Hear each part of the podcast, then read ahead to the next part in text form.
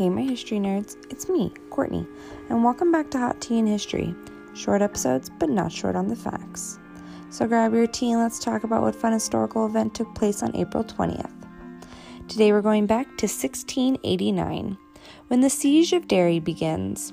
James II, the former British king, begins a siege of Derry, a Protestant stronghold in Northern Ireland. In 1688, James II, a Catholic, was deposed by his Protestant daughter Mary and her husband William of Orange in a bloodless coup known as the Glorious Revolution.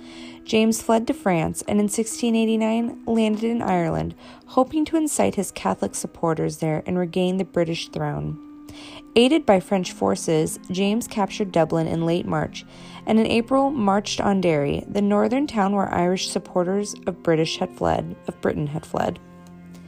On April 20th, 1689, James, having encircled Derry, began a bombardment of the fortified city, causing devastating fires and significant loss of life.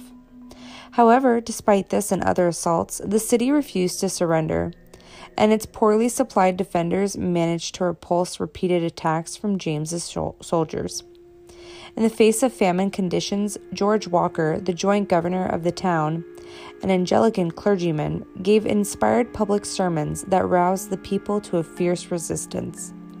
Finally, on August 1st, after 105 days of siege, British forces arrived to relieve the defiant Protestant city, and James retreated. Eleven months later, at the Battle of Boyne in eastern Ireland, James suffered a final defeat against the forces of William and Mary. George Walker, the defender of Derry, was killed during the battle. Thanks for listening to Hot Tea and History. Join me tomorrow to see what historical event took place on April 21st. And remember to share my podcast with all your history loving friends. Later, nerds.